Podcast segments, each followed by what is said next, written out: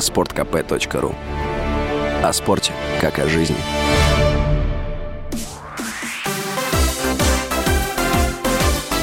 Новости спорта.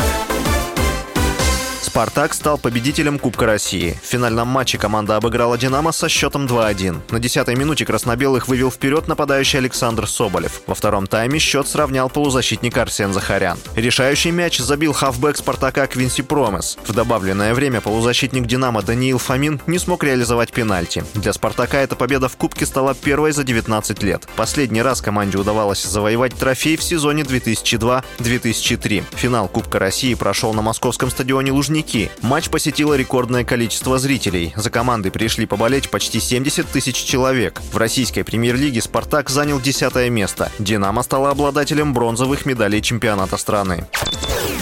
Сборная Финляндии стала чемпионом мира по хоккею. В финальном матче действующие олимпийские чемпионы обыграли команду Канады. Встреча завершилась в овертайме со счетом 4-3. Бронзовым призером чемпионата 2022 стала сборная Чехии. Российские хоккеисты не были допущены к участию в турнире. Национальная сборная отстранена от международных соревнований в соответствии с решением Международной Федерации хоккея на льду. На конгрессе организации, который прошел 27 мая, было предложено после завершения отстранения включить сборные России и Белоруссии в первый дивизион.